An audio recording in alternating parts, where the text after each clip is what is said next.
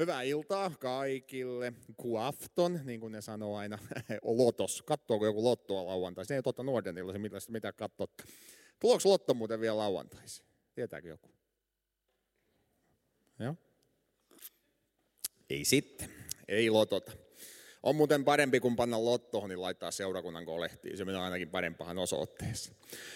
Mun nimi on Saarella Janne. Mä joudun vähän esitellä itseäni varmaan nyt hetken aikaa, kun mä oon aika tuore naama. Tämä mun toinen nuorten ilta nyt sitten tässä niin kuin virallisesti näin palkattuna uutena työntekijänä. Mä aloitin tuossa vajaa kaksi viikkoa sitten nuorisopastorina täällä ja viime viikolla olinkin jo täällä sitten puhumassa ja nyt sitten aiheet jatkuu. Pidemmittä puhetta, tänään mä haluan puhua sellaisesta aiheesta kuin onko Jumala olemassa ja jos oot yhtään ollut hereillä tässä elämässä sä huomaat, että kaikki sun kaverit ei ole samaa mieltä tästä aiheesta. Itse asiassa sun opettajat ei ole samaa mieltä tästä, kun sä menet yliopistoon jonain päivänä, sä lukiossa rupeat huomaamaan, että näkemyksiä on, niin mä ajattelin käydä teille pienen pläjäyksen tästä aiheesta, mutta ennen kuin mennään siihen syvemmin, kerron teille pienen kertomuksen, koska nuoret tykkää kertomuksista. On olemassa tarina astronautista. 20 kaveri rakensi itselleensä raketin ja sanoi, että nyt hän lähtee avaruuteen ja niin hän lähti raketilla avaruuteen ja hän vietti siellä paljon aikaa. Hän näki siellä, kuinka tämä maapallo pyörii ja hän näki siellä sitten tähtikuvioita ynnä muuta. Hän ajatteli, että hän menee huilaamaan kuuhun ja niin hän laski sen avaruusalukseen sinne kuuhun. Mutta ikävä kyllä se lasku meni pieleen ja se raketti hajosi ja se hajosi niin pahasti, että se meni korjauskelevottomaksi. Niin tämä astronautti tuli, käveli pihalle sitten ja se kypärä pääsi ja hän oli siellä kuusi ja hän muutaman päivän siellä oli siellä kuusi ja rupesi toteamaan, että hetkinen, jotta mun äh, raketti on hajalla, mä en pääse enää koskaan pois täältä, täällä mä oon. Ja aika nopea se yksinäisyys alkoi painamahan päälle. Ei ollut wifiä, kännykkä ei toiminut, ei päässyt mihinkään sosiaaliseen mediahan ja hän ajatteli, että ei hyvänen aika. Mutta sitten hän muisti, mullahan on repus kaksi pulloa, kaksi lääkepulloa. Toinen pullo oli sellainen, joka päättää elämän. Eli jos sä juot sen, niin sekunti, niin henki pois. Toinen pullo oli sitten sellainen, joka antaa ikuisen elämän. Sä juot sen, sä et kuole koskaan. Se oli sellaisenkin liemeen saanut tehty. Ja hän ajatteli, että hän on niin yksinään, että hän ei kestä tätä. Hän otti sieltä repusta sen pullon, joka on se myrkky, otti kipan pois päästä ja joi sen. Ja sitten se hoksasi, ei vitsi, pullot oli mennyt sekaisin. Hän joi väärästä pullosta. Ja nyt tämä astronautti huomasi, että ei hyvänen aika, mä join juuri lääkkeen, mä en enää koskaan kuole. Jipi. Ja täällä mä oon yksin kuusi. Tämä on tällainen kertomus, jota on kerrottu tietyissä kirjoissa, ja sen pointti, mitä mä yritän sanoa, on se, että ikuinen elämä yksistään ei ole vastaus ihmisen ongelmiin. Jos sä oot yksin, se ei auta, vaikka sä kaksi miljoonaa vuotta, jos se elämä ei ole elämisen arvosta. Ikuinen elämä ei ole ainut asia, mitä me tarvitaan. Mä uskon, että me tarvitaan myöskin se. Ja mä uskon, että ihmisellä on sisäänrakennettu kaipaus ikuiseen elämähän. Siksi meillä on aika paljon luonnostaansa sellainen kaipaus tuon puolisesta maailmasta. Me tarvitaan Jumalaa ja ikuista elämää. Koska Jumala kykenee antamahan meille sellaisen niin kuin yhteyden, mitä me tarvitaan. Ja Jumala kykenee tietysti antamahan meille muitakin ihmisiä siihen ympärille. Näin ollen me tarvitaan Jumala ja ikuinen elämä, että me voidaan saada merkitys meidän elämälle. Tämmöisessä illassa mä haluaisin esitellä teille kolme ää, sellaista niin kuin klassista Jumalatodistusta. Tulla on muutama uusi termi ja kannattaa totutella siihen, kun mun puheita kuuntelemaan. Joskus oppii uusia suomenkielisiä sanoja, mutta se on ihan hyvä asia. Näinhän kouluskin tehdään, että op, op, joku opettaa sulle aakkoset ja niin poispäin. Eli on olemassa sellaisia klassisia Jumala-todisteita ja ne kuuluu luonnollisen teologian piiriin. Eli Tällaiset niin kuin filosofit tai tietynlaiset teologit puhuu sellaisesta termistä kuin luonnollinen teologia. Ja se tarkoittaa sitä, mikä näkyykin täällä, että Jumalan olemassaoloa pyritään perustelemaan luonnosta nousevilla todisteilla ja loogisella päättelyllä ilman vetoamista pyhiin kirjoituksiin, kuten raamattu. Eikä sä pyydät sun kaverin kylähän ja sanoo, että anna mulle tunti, niin mä yritän perustella, miksi mä uskon Jumalahan. Mä en käytä raamattua, vaan mä yritän käyttää Ihan tällaista niin kuin perusajattelua ja mä vetoan sellaisiin historiallisiin juttuihin, mistä kaikkien pitäisi olla samaa mieltä. Tämä on luonnollista teologiaa. Kuinka montaa teistä kiinnostaa kuulla kolme sellaista ehkä yleisintä klassista jumalatodistusta? Jos ei kiinnosta, ei se mitään, mä kerron ne silti. Joten päässä liikkeelle. Ensimmäinen tällainen klassinen jumalatodistus, josta on siis kirjoitettu todella paljon ja näitä edustajia löytyy siis miltei tuolta antiikista, on kosmologinen argumentti. Kosmologinen argumentti. Kuinka moni oli viime viikon lauantaina täällä paikalla? Joo, Mä puhun täällä Johanneksen evankeliumin luvusta 3 jakeesta 16, ja siinä sanottiin, että Jumala on rakastanut maailmaa niin paljon, että hän antoi ainutlaatuisen poikansa, ettei yksikään, hänen uskoo, tuhoutuisi, vaan saisi ihan kaikki sen elämä. Nyt kun Johannes puhuu maailmasta, hän käyttää kreikan kielen sanaa kosmos. Ja tästä sanasta tulee suomen kielenkin sana kosmologia – ja jos joku on kosmologi, niin hän tutkii maailmankaikkeuden syntyä ja historiaa. Eli hyvin monet tällaiset tekniset sanat, niin ne tulee yleensä kreikasta tai sitten ne tulee latinasta. Eli nyt me tiedämme, mitä kosmos tarkoittaa. Se tarkoittaa nyt koko tätä niin kuin maailmankaikkeutta. Ei siis vain Seinäjokia, joka sanoo olevansa maailmankaikkeuden pääkaupunki, vai mitä te sanotte, avaruuden? Avaruuden? Okei, okay, avaruuden pääkaupunki. Kosmos tarkoittaa vielä siis kaikkia, koko maailman kautta, kaikkia niitä muitakin galaksia, joita on olemassa. Tähän liittyen hyvin monen, monen tuhannen vuoden ajan ihmiset ajatteli yleisesti, että maailmankaikkeus on ikuinen. Jos olisit kysynyt Aristotelekselta, 400 EKR, Platonilta, keltä tahansa käytän viimeisen 2000 vuoden aikana, kaikki ajatteli, lukuun ottamatta kristittyjä, juutalaisia, muslimia, että maailmankaikkeus on ikuinen. Ja mitä se tarkoittaa? Jos maailmankaikkeus on ikuinen, se tarkoittaa sitä, että menneisyyden tapahtumia on ääretön määrä. Ääretön. Tämän päivän tapahtumia ei ole ääretön määrä.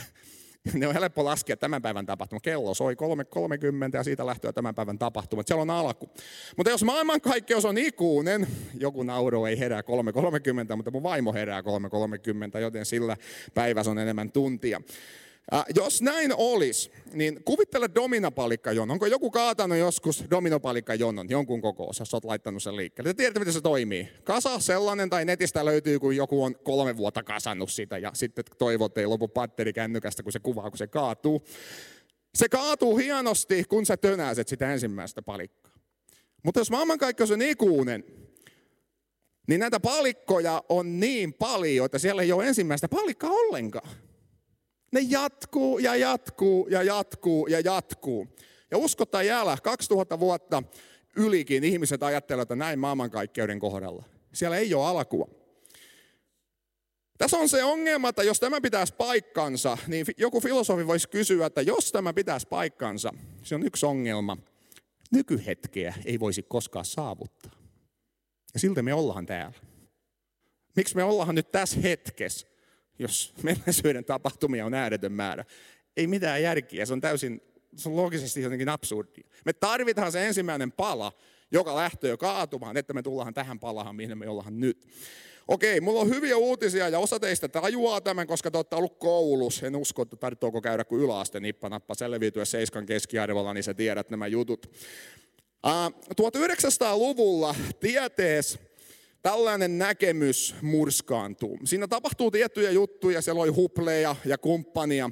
Ja ne alkoi tajuta, että tämä maailmankaikkeus itse asiassa, se laajenoo. Jos sä haluat se tarkoittaa, ota ilmapallo, piirrä siihen tussilla mustia pisteitä ja puhaltaa siihen ilmapalloon. Mitä suuremmaksi se ilmapallo tuloo, sitä la- kauemmaksi ne mustat pisteet siirtyy siinä pallossa toinen toistansa, eikö totta? Se pallo on näin pienen lähellä, se on näin pitkä, niin ne, se etäisyys muuttuu. Ja näin avaruus laajenoo. Näin tiedemiehet sanoo.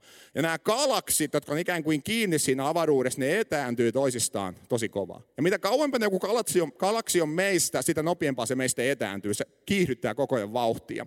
Ja pointti on nyt siinä, että tutkijat tajus tuossa 1920-luvulta eteenpäin, 1950-luvulla se oli aika lailla selvää, se, että maailmankaikkeus laajenoo. Ja nykyään tieteen niin kuin tällainen konsensus, eli mitä tiedemiehet nykyään sanoo, on se, että nykyään me tiedetään, että oli hetki, kun maailmankaikkeus sai alkunsa. Ja eräs kaveri, joka ei tykännyt siitä teoriasta, haukku siitä suuren räjähdyksen teoriaksi ja sanoi, että se on vain tällainen Big Bang-teoria. Ja se vakiintui itse asiassa, se Big Bang, se oli itse asiassa haukkuman nimi. No nyt me tiedetään, että maailmankaikkeus alkoi joskus. Kannattaa joskus miettiä oikein, mitä tämä tarkoittaa. Ensin ei ole mitään. Ei mitään. Jos katsoo sun kukkarhoa, sä saat jotain käsitystä siitä, mutta kun se kukkarikin on nahkaa, sun pitää kuvitella, että ei ole mitään. Ja yhtäkkiä syntyy valtava maailmankaikkeus ja täällä me ollaan. Ja tähän liittyy nyt sitten tämä kosmologinen argumentti yksi versio. Tällainen kaveri kuin William Lane Craig, yhdysvaltalainen filosofi, niin kirjoitti tuossa väitöskirjan joitain kymmeniä vuosia sitten. Ja sen hedelmänä syntyi sellainen niin kutsuttu kosmologinen kalam-argumentti. Ja se Craigin argumentti on hyvin yksinkertainen ja tämä seuraa tällaista deduktiivista logiikkaa, eli logiikka on erilaista. Abduktiivista logiikkaa on se, kun salapoliisi päättelee, mikä on paras selitys, että se on ruumis. Mutta deduktiivinen logiikka toimii vähän toisella lailla. Siinä listatahan väitteitä, ja jos nämä väitteet pitää paikkansa, johtopäätös seuraa välttämättä. Ja jos sä oot eri mieltä kuin mitä tuossa kolmosessa lukoo, niin sun pitää näyttää, että joko ykkönen tai kakkonen on väärin. Ja nyt tämä Kreikki sanoo kaksi asiaa. Kaikella, mikä on saanut alkunsa, on alkusyy. Kuvittele tätä lasia oli hetki, kun tämä lasi tuli olemaan, johon näin Hikean tehtaasta, johon näin Mongolias. Sille on syy. Kuvittele peruukkia, joka sun isoäitillä on päässä, tai sen sukkahousuja. Sillä on syy. Kuvittele itseäsi. Sulla on syy. Kaksi syytä todennäköisesti. Kaikella, mikä saa alkunsa, täytyy olla syy. Mitään tässä maailmassa ei yhtäkkiä popsahda esiin ilman syytä. Polkupyöriä ei synny tyhjästä, pingviniä ei synny tyhjästä ja niin poispäin. Joten kaikella, mikä saa alkunsa, on alkusyy. Mutta kakkoseksi, maailmankaikkeus on saanut alkunsa. Me tiedetään tämä. Me tiedetään tämä sekä tieteellisesti, mutta me tiedettiin sitten se filosofisesti, ennen kuin nämä tiedemiehet pääsi siihen päätelmään, minkä ne pääsi. Joten siellä täytyy olla jokin syy. Sä et voi sanoa, maailmankaikkeus synnytti itse itteensä, koska sä voisit yhtä hyvin nostaa itse tukasta ilma, jos sä sanot, että maailmankaikkeus synnyttää itse itsensä. Ei synnytä. Täytyy olla jotain. Ja siksi maailmankaikkeudella on alkusyy. Ja nyt kun me mietitään, että mikä voi olla sitten maailmankaikkeuden syy, siellä täytyy olla jokin syy, mutta se syy täytyy olla joku tämän maailmankaikkeuden ulkopuolinen juttu, koska siellä täytyy olla joku toimija ennen kuin tämä materia saa alkunsa. Ja paras vaihtoehto tähän syyhyn on persoonallinen Jumala, joka ei itse koostu materiasta, vaan on henki. Ja tämä Jumala päättää luoda maailmankaikkeuden. Tämä on paras selitys, mikä meillä oikeastaan on, koska muuten sä joudut oikeasti uskoa taikuuteen, että jotain syntyy itsestään tyhjästä ja niinkin isoa kuin maailmankaikkeus. Ja se kuulostaa tosi, tosi absurdilta. Näin ollen mun ensimmäinen pointti on se, että maailmankaikkeuden alku puhuu hyvin voimakasta kieltä sen puolesta, että on olemassa luoja. Siirrytään eteenpäin. Se oli kosmologinen argumentti. Mä esittelen teille toisen argumentin, ja tätä on vähän helpompi ymmärtää, koska ää, tämä on ehkä vähän läheisemmin tekemisissä tämä esimerkki meidän elämän kanssa. Ää, mä haluaisin apinan. Joku aina kysyy, että onko sulla lemmikki, ja mä sanoin, että ei ole, mutta toivoisin apinaa, koska se on kätevä. Hako postin, pesee auton, pesee muselian, antaa hieronnan. Tarvittaisiin vetää kuonohon jotakin, jos yrittää tulla, jos on korilla vaikka, niin se hoitaa senkin asian, mutta niitä on vähän vaikea saada. Mä annan teille esimerkki, jotta te tajuatte nyt, mistä mä puhun. Mä haluan puhua teille, eikä kakkosotsikko, suunnitteluun perustuva argumentti. Suunnitelmallisuus. Ja nyt mä annan teille pian pari esimerkkiä, mutta onko täällä joku, joka soittaa kitaraa, muuta kuin tämä, joka täällä äsken soitti kitaraa? Elmari. Muutama, okei. Okay. Okei, okay, mä otan esimerkin. Kuvittele, että tälle ää, lavalle laitetaan sata kitaraa. Siitä on se laulukin, mutta ei ole kovin hyvä. Sata kitaraa, landoloota, sähkökitaroota. Ja sitten mä tuon paikalle viisi apinaa tuonne. Ja sitten mä pyydän yleisöstä vapaaehtoisen, että mulla on sulle diili. tuu tänne lavalle, ja tässä on sata kitaraa. Sä annat nämä kitarat yksitellen apinalle, tai sille apinalaumalle, ja ne vääntää sen kitaran, laittaa sulle videeseen, ne vääntelöä siitä virityskoneistoa. Ja jos sen vääntelyn jälkeen nämä apinat laittaa kaikki sata kitaraa täydellisesti vireeseen, me annetaan sulle 6 miljoonaa euroa ja sä voitat sen. Mutta jos yksikin kitara on epävirees, eles yksi, ja yksi kieli on vähän, jota hetki ei kohdalla, se joudut loppuelämäksi vankila. Se on se diili. Joutuko voitat 6 miljoonaa tai joudut loppuelämäksi vankila. Jos tällainen testi te- tehtäisiin, kaiken järjen mukaan mä en löydä yhtäkään vapaaehtoista. Vai samaa mieltä? Mistä se johtuu? Jokainen tajuaa, että sanoo tapinalle kitara. Siinä on kuusi kieltä. Siinä on miljoona vaihtoehtoa sen yhden kielen kanssa saada se epävireeseen, ja tässä on yksi vaihtoehto saada se oikealle hertsitaajuudelle. Mutta niitä kieliä on kuusi. Se on eksponentiaalisesti aika paljon. Sä et laita kitaraa vahingossa vireeseen. Jos jostain jos sä laitat ensimmäisen, et laita seuraavaa 99. Joten me ymmärretään arkijärjellä sattuma on liian huonot sänssit, toisin sanoen. Ei, ei riitä. Mitä mä tällä esimerkillä yritän sanoa? Kitaran virittäminen on, se on hieno säätöä. Se on hieno säätöä, kun joku älykäs olento virittää se. Simppeliä. Ja jos mä menen jonain päivänä kämppään, mihin on sata kitaraa kaikki virees, mun ei tarvitse tietää, kuka se on, kuka se on joka ne on virittänyt, mutta mä oon sataprosenttisen varma, että joku älykäs olento on ne virittänyt. Mä oon niin sata varma siitä. Ei ole selitys, että apina käy siellä ja juo pullon votkaakin vielä, sitten rupeaa virittämään. Ei, ei toimi selityksen. Okei, siirrytään tähän itse argumenttiin.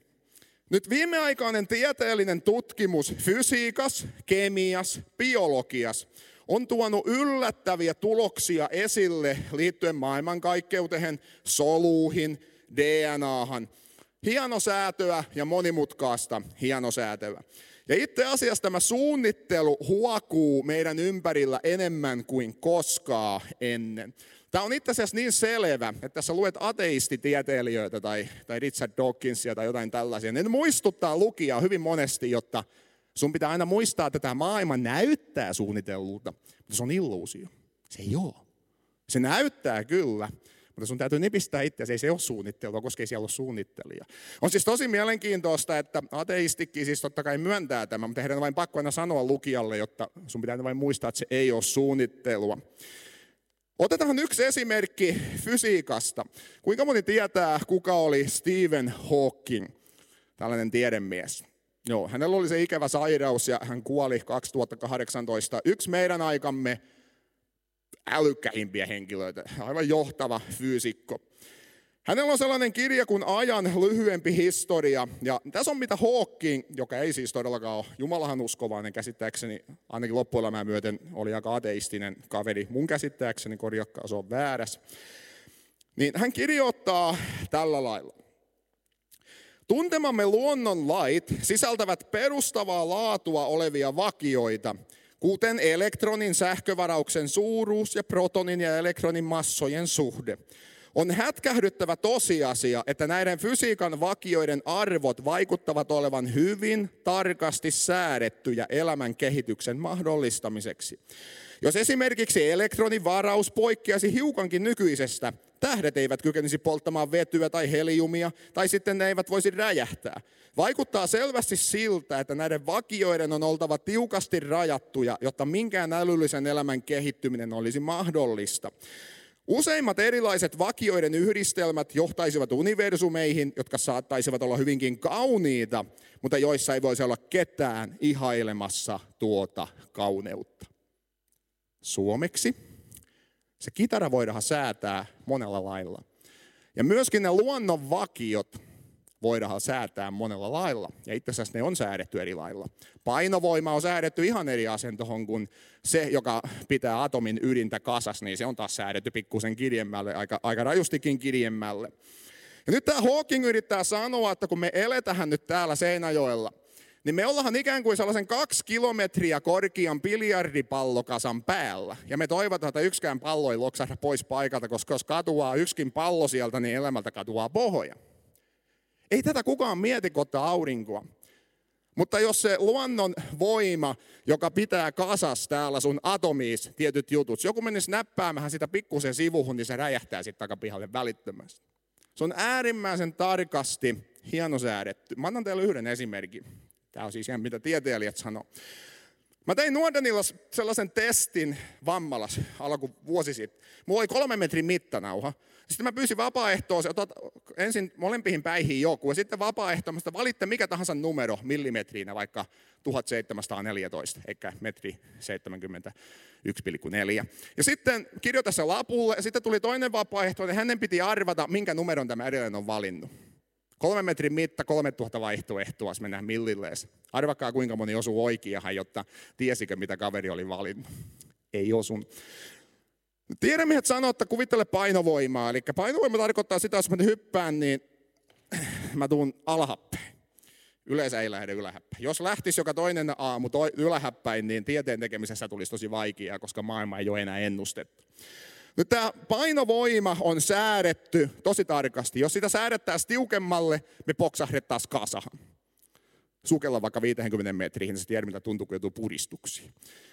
Kuvittelen, että maailmankaikkeus on tuolla toisessa päässä vasemmalla, ja sitten 15 miljardia valovuotta toiseen suuntaan, siellä on toinen seinä. Ja siihen vedetään mittanauha. 15 miljardia valovuotta. Jos sä siirrät kaksi senttiä sormen verran tällä mittanauhalla painovoiman hienosäätöä, niin täällä ei olisi mitään herinnettä suurempaa elämää tällä planeetalla, koska me poksahdettaisiin kasahan tai toisinpäin. Kaksi senttiä tällä mittakaavalla. Kuka sääti tämän tällä lailla? No se nyt vain sattuu tulla. Niin. Näitä on 30 lisää tällaista esimerkkiä. Kuka ne sääti?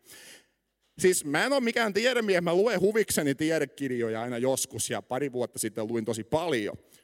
Tämä on ihan pässinliha. Tämän takia mä sanon aina nuorille, opiskeltaa fysiikkaa koulussa. Ne kertoo nämä jutut teille. Pitäisi ainakin kertoa, jos siellä on hyviä opettajia. Eikä siis ei tässä ole mitään tällaista yllättävää. Nyt kysymys kuuluu siis, mistä tämä hieno säätö tuloo? Jos tämä kitara voidaan asettaa satahan miljoonahan eri vireeseen, niin miksi on justiin laitettu tähän?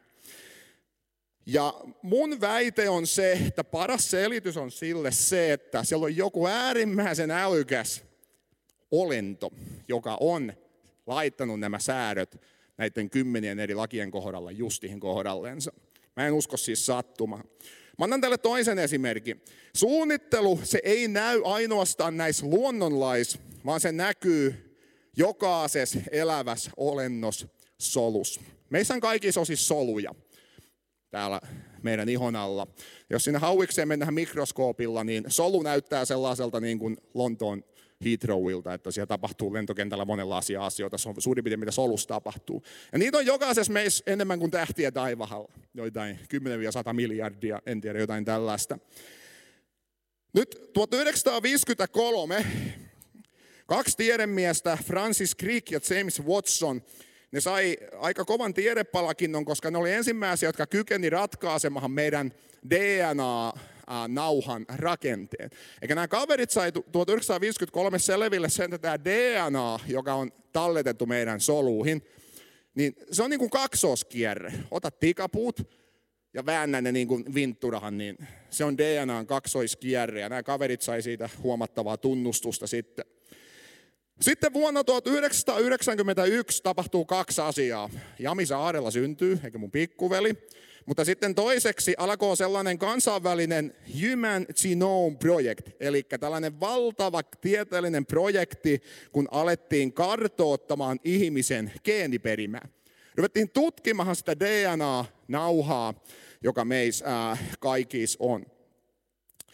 Ja lyhyesti sanottuna, mitä tämä tarkoittaa, tämä tuli siis valmiiksi vuonna 2003, eli ihmisen geeniperimä on jo ollut kartoitettu viimeisen 20 vuotta.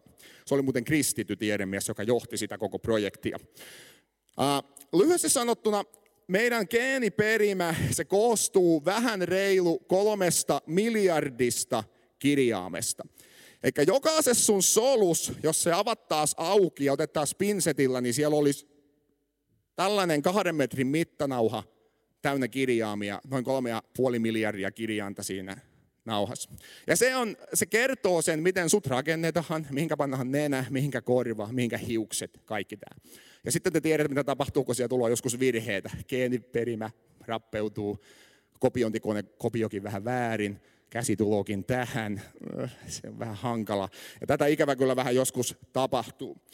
Ja nyt jos ottaa yhden esimerkin eräästä tiedekirjasta, jota mä lukasin, niin mitä mä oon nuorille tavannut havainnollista, että jos nyt Maria olisi tässä, ja me otettaisiin kaikki sen solut siihen, ja kaikki ne nauhat, mitä hänessä on, ja sidottaisiin ne yhteen, niin se DNA-koodin pituus, joka Mariaskin on, ja se tehtäisiin, niin se menisi tästä kuuhun ja takaisin 6000 kertaa.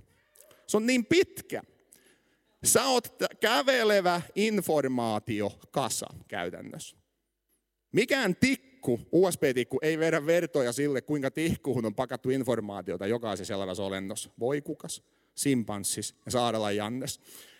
Ja tämä on nyt vain mitä ollaan löydetty. Ja nämä häkeltyy kerta toisensa jälkeen nämä tiedekaverijätkät. Siellä on monta esimerkkiä, jotka on muuttanut vakaumuksiansa niiden puolelta fyysikkojakin, jotta hetkinen, jotta miten tämä on mahdollista. Ja nyt tämä ongelma tai pointti on tämä informaatio. Informaatio. Biologiasta on tullut informaatiota. Ja me tiedetään informaatiosta yksi asia. On tämä informaatio sitten arkeologia. Arkeologi löytää jonkun kiven ja siinä on hieroglyfiä. Tai sä oot tietokoneinsinööri, sä kirjoitat koodia. Tai sä oot kaunokirjailija, kun lukoo kirjoja. Kaikki on esimerkkiä informaatiosta ja informaatiolla on aina ainoastaan yksi lähde, älykkyys. Aina. Mitä muuta ei ole vielä kukaan keksinyt. Kun löytyy joku Rosettan kivi tuolta jostakin, niin aina, no joku sen kirjoitti, en tiedä kuka, mutta joku egyptiläinen 50 kiloinen sen on tehnyt. Ei ole mikään selitys, että hiekkamyrsky on vahingossa saanut aikaan tuollaisia kuvioita. Näin ollen mikään tällainen ohojaamaton, pelkästään fyysinen tai kemiallinen prosessi ei voi saada aikahan informaatiota. Mä en usko, että pystyy saada, vaan tämä informaatio vaatii selitykseksi älykkyyden, älykkähän mielen. Otetaan vielä yksi esimerkki, niin pysyttä kärryillä. Kuinka moni tietää sellaisen laulun kuin Herra kädelläsi? Hyvä. Ja se, se kerto, onneni on olla, siinä on vajaa sata kirjainta. En laskenut ihan tarkasti, josko 90 kirjainta noin. Kuvitellaan, että meillä on lottokone. Lainatahan sitä lauantailla lottokoneesta. Me pannaan sinne lottokoneeseen paperi, A4, ja sitten me laitetaan sinne kynä. Ja sitten jätetään se kone käyntiin, ja se rupeaa pyörimään tällä lailla. Tullaan viikon päästä takaisin, otetaan se paperi pois sieltä, niin siinä on Herra kädelläsi kertosäkeistö se nyt aika, viikko, kynä ja paperi, mitä muuta tarvii. Kyllähän se voi sattumoisin osua se kynä siihen paperiin, että se synnyttää Herra kädellä se kertosäkeistö. Mikä ongelma? Jos ei viikko riitä, niin kaksi vuotta varmasti tulo. Eikö 20 vuotta varmasti tulo. Huomaakko, meillä on kaikki, mitä me tarvitaan. Paperia, kynää, lottokone. Joku puuttuu. Ei, ei tuossa ole kaikki. Sama juttu. DNA ei ole vain sitä kemiallista massaa, se on koodi. Oikea koodi. Ja yhtä lailla kun kukaan ei lottokoneella tee vahingossa Herra kädellä, se kertoo että aika, sattuma ja random jutut ei saa aikaan yli kolme miljardia kirjainta pitkää DNA-koodia, joka on monimutkaisin koodi, mitä kukaan on koskaan nähnyt. Tämä on se pointti, mitä me yritetään sanoa. Meillä on hyvät syyt uskoa, että joku älykkyys, valtava älykkyys on tuolla taustalla, joka keksii tällaisen muistitikun paljon ennemmin kuin nämä tuota meidän tietokonemiehet edes oli syntynyt. Näin ollen elämä itsessään toimii valtavana kylttinä osoittamassa nykyään kohti Jumalaa suuremmalla voimalla kuin koskaan ennen ihmiskunnan historiasta. Tämä näkyy sekä maailmankaikkeuden hienosäädös että meidän DNA-koodissa. Nyt vielä viimeinen esimerkki, koska ollaan nuorten illassa, niin täytyy pitää alle kahdessa tunnissa nämä puheet, muuten tulo kenkä. Vielä yksi esimerkki, ja tämä on lyhyt. Moraalihin perustuva argumentti. Nyt mä väitän kaksi asiaa. Tässä maailmassa on olemassa kahdenlainen todellisuus. A, on olemassa fyysinen todellisuus. Mä uskon, että tässä on tämä lasikippo, mulla on kengät jalas, kymppitonnin housut, paita, jonka otin kaapista. Tämä on tätä fyysistä todellisuutta. Suurin osa maailman ihmisistä uskoo, että se on totta. Sitten on muutama hindu, joka sanoo, että se on illuusio. Sitten nekin väistää linja-autoa, kun se ajaa kohti, joten ne ei ole kovin johdonmukaisia, mutta joku sanoo näin. Mutta me uskotaan, että tässä on tämä maailman fyysinen todellisuus. Mutta se ei ole kaikki. On olemassa toinen todellisuus, ja se on yhtä arkipäivää meille kuin meidän kengät, ja se on moraalinen todellisuus. Onko koskaan Facebookissa katsomassa, kun siellä riidellä? Ei mä voi sanoa. Miten niin ei voi sanoa? Mä just sano. ei näin voi tehdä. Moraalinen todellisuus. Sä et voi elää päivääkään tätä elämää ottamatta kantaa moraaliin. Tekeekö joku väärin, kun se lyö sua avokämmenellä? Tekeekö joku oikein, kun se ajaa momman yli ladalla kylällä? Oliko Kauhajoen koulusurma hyvä vai huono asia? Turun puukotus, ei sillä mitään merkitystä ole. Meillä on vankat mielipiteet näihin asioihin, mitä tapahtuu koulussa joitain vuosia sitten. Koska me kaikki tiedetään, että jotkut asiat, mitä täällä maanpalla tapahtuu, on yksinkertaisesti väärin. Ja jos joku väittää vastahan, tästä on olemassa esimerkki. Jos joku sanoo, että lapsen seksuaalinen hyväksikäyttö ei ole väärin, ei tämä kaveri tarvitse argumenttia, se tarvitsee terapiaa. Koska kaikki tietää sen. On olemassa moraalinen todellisuus, joka on yhtä varma asia kuin se, että tässä on metallinen 200 litran tynnyri mun edessä. Yhtä varma asia, että on olemassa moraalinen todellisuus. On olemassa oikeasti hyvää ja olemassa oikeasti pahaa. Yritä elää kaksi viikkoa ilman tätä. Yritä elää joskus seurustelusuhteessa, että ei ole moraalisia sääntöjä. Good luck, good luck. Ei onnistu. Ja nyt kysymys kuuluu, mistä tämä moraalinen todellisuus tulo? Se ei oikein sovi ateistiseen darwinismiin. Mun logiikka tässä on pitkälti se, että jos on olemassa pahaa, Mä tiedän sen ainoastaan siksi, että on olemassa hyvää. Että se ymmärrä pakkaasesta, että sä ymmärrä ensin lämmöstä. Mutta jos meillä on pahaa ja hyvää, täytyy olla joku kriteeri, joka määrittää sen, mikä on paha ja hyvä. Joten täytyy olla joku moraalinen laki. Ja jos on moraalinen laki, kuka sen moraalisen lain on kirjoittanut? Ja tämä herättää nyt sitten kysymyksen, mihinkä tämä ero hyvästä ja pahasta perustuu. Ja kuten venäläinen kirjailija Fyodor Dostojevski, joka kirjoittaa valtavan paksuja kirjoja, mä en ole vieläkään aloittanut sitä Karamatsovin veljeksiä, mutta on lukenut sen yhden toisen. Dostojevski on sanonut suurin piirtein näin, jos Jumala ei ole olemassa, kaikki on sallittua. Jos Jumala ei ole olemassa, kaikki on sallittua. Koska Dostoevsky sanoo, että mitä silloin väliä enää, jos ei, jos ei kukaan vedä mua vastuuseen. Niin miksi tämä mun naapurin mielipide pitäisi painaa yhtään mitään? Mä saan elää just niin kuin mä haluan. Miksi mun pitäisi totella mitään niin kuin sosiaalisia koodia? Ei tarvitse mennä kovin kauas historiahan, kun löytyy viiksekkäitä miehiä, jotka yhtäkkiä sanoo, että nyt mulla on omat erilaiset moraalikoodit, ja jos et usko, niin mä tuun panssarivaunulla. Laitan sut uskomaan. Joka tapauksessa se paras selitys sille, että on olemassa tällainen moraalinen todellisuus, itse asiassa kaikki kulttuurit kaikkialla toimii itse asiassa hyvin saman moraalitodellisuuden pohjalta. Kymmenen käskyn mukaan itse asiassa kaikki kulttuurit, mihinään kulttuurissa ei koskaan arvosteta valehtelua. Ei, ei mihinään esimerkiksi. Ja näistä on kirjoitettu paljon. Se ja Luuvis puhuu näistä jo hänen, tätä on kristinuskokirjassa. Paras selitys sille on se, että on olemassa hyvä Jumala. Ja tämän hyvän Jumalan oma luonne tai luonto toimii hyvän ja pahan mittarina. Ja se, miten se näkyy tässä maailmassa, on siinä, että kun hän luo mut, mä synnyn tähän maailmaan Jumalan kuvana, niin mus on tällainen oman tunnon mittari, jonka Jumala asettaa jokaisen ihmiseen hänen syntymässä. Se jollain lailla heijastaa sitä Jumalan omaa luonnetta. Tämä on kristittyjen vastaus siihen, miksi me eletään tällaisessa moraalisessa todellisuudessa. Okei, on aika päättää, päättää tämä puhe. Mutta tarkoitus on ollut nyt esittää, että Jumalan olemassaolon puolesta on olemassa hyviä argumentteja. Tässä ei ole kaikki, tässä oli vain kolme tällaista yleisintä. Bändi voi pikkuhiljaa jo valua tänne päin. Eli nopea kertaus. A. Me tiedetään, että kun maailmankaikkeus tuli olemahan, se ei ole syntynyt itsestään. Näin ollen, että maailmankaikkeudella on alku, puhuu vahvaa kieltä sen puolesta, että jotain ensimmäisen Mooseksen kirjan ensimmäisen jakeen mukaista on tapahtunut alussa. Jumala loi taivaan ja maan. Se sopii todella hyvin siihen, mitä me nykyään tiedetään. Toiseksi tämä maailmankaikkeus on hienosäädetty. Se ei ole vain saanut alakunsa, vaan se on saanut rakenteen ja siellä on tietyt luonnonlait, jotka toimii juuri oikealla. Näin ei olisi tarvinnut olla, näin jostain syystä on. Ja jostain syystä tänne maailmahan myöskin syntyy tällaisia meikäläisen näköisiä olentoja, jotka on varustettu maailman monimutkaisimmalla koodilla. Mistä se koodi tuli? Ja kolmanneksi, maailmassa oleva moraalinen todellisuus on vahva viesti siitä, että on olemassa hyvä Jumala, joka oikeasti määrittää hyvän ja pahan. Ja se tarkoittaa sitä, että on tiettyjä asioita, jotka on aina kaikkialla joskus väärin tai oikein. Ja näin ollen tämä tarkoittaa sitä, että 15- tai 20-vuotias se enää ole helluntaiserakunnan jäsen, joka painii näiden asioiden kanssa koulussa, opettajien kanssa. Meillä on pullat tosi hyvin uunis nyt 2000-luvulla mitä tulo usko, uskohon Jumalahan. Eikä pullat on hyvin uunis ja koskaan historiassa ei ole ollut samanlaista hetkiä, että me voitaisiin tietää näitä asioita näin tarkasti.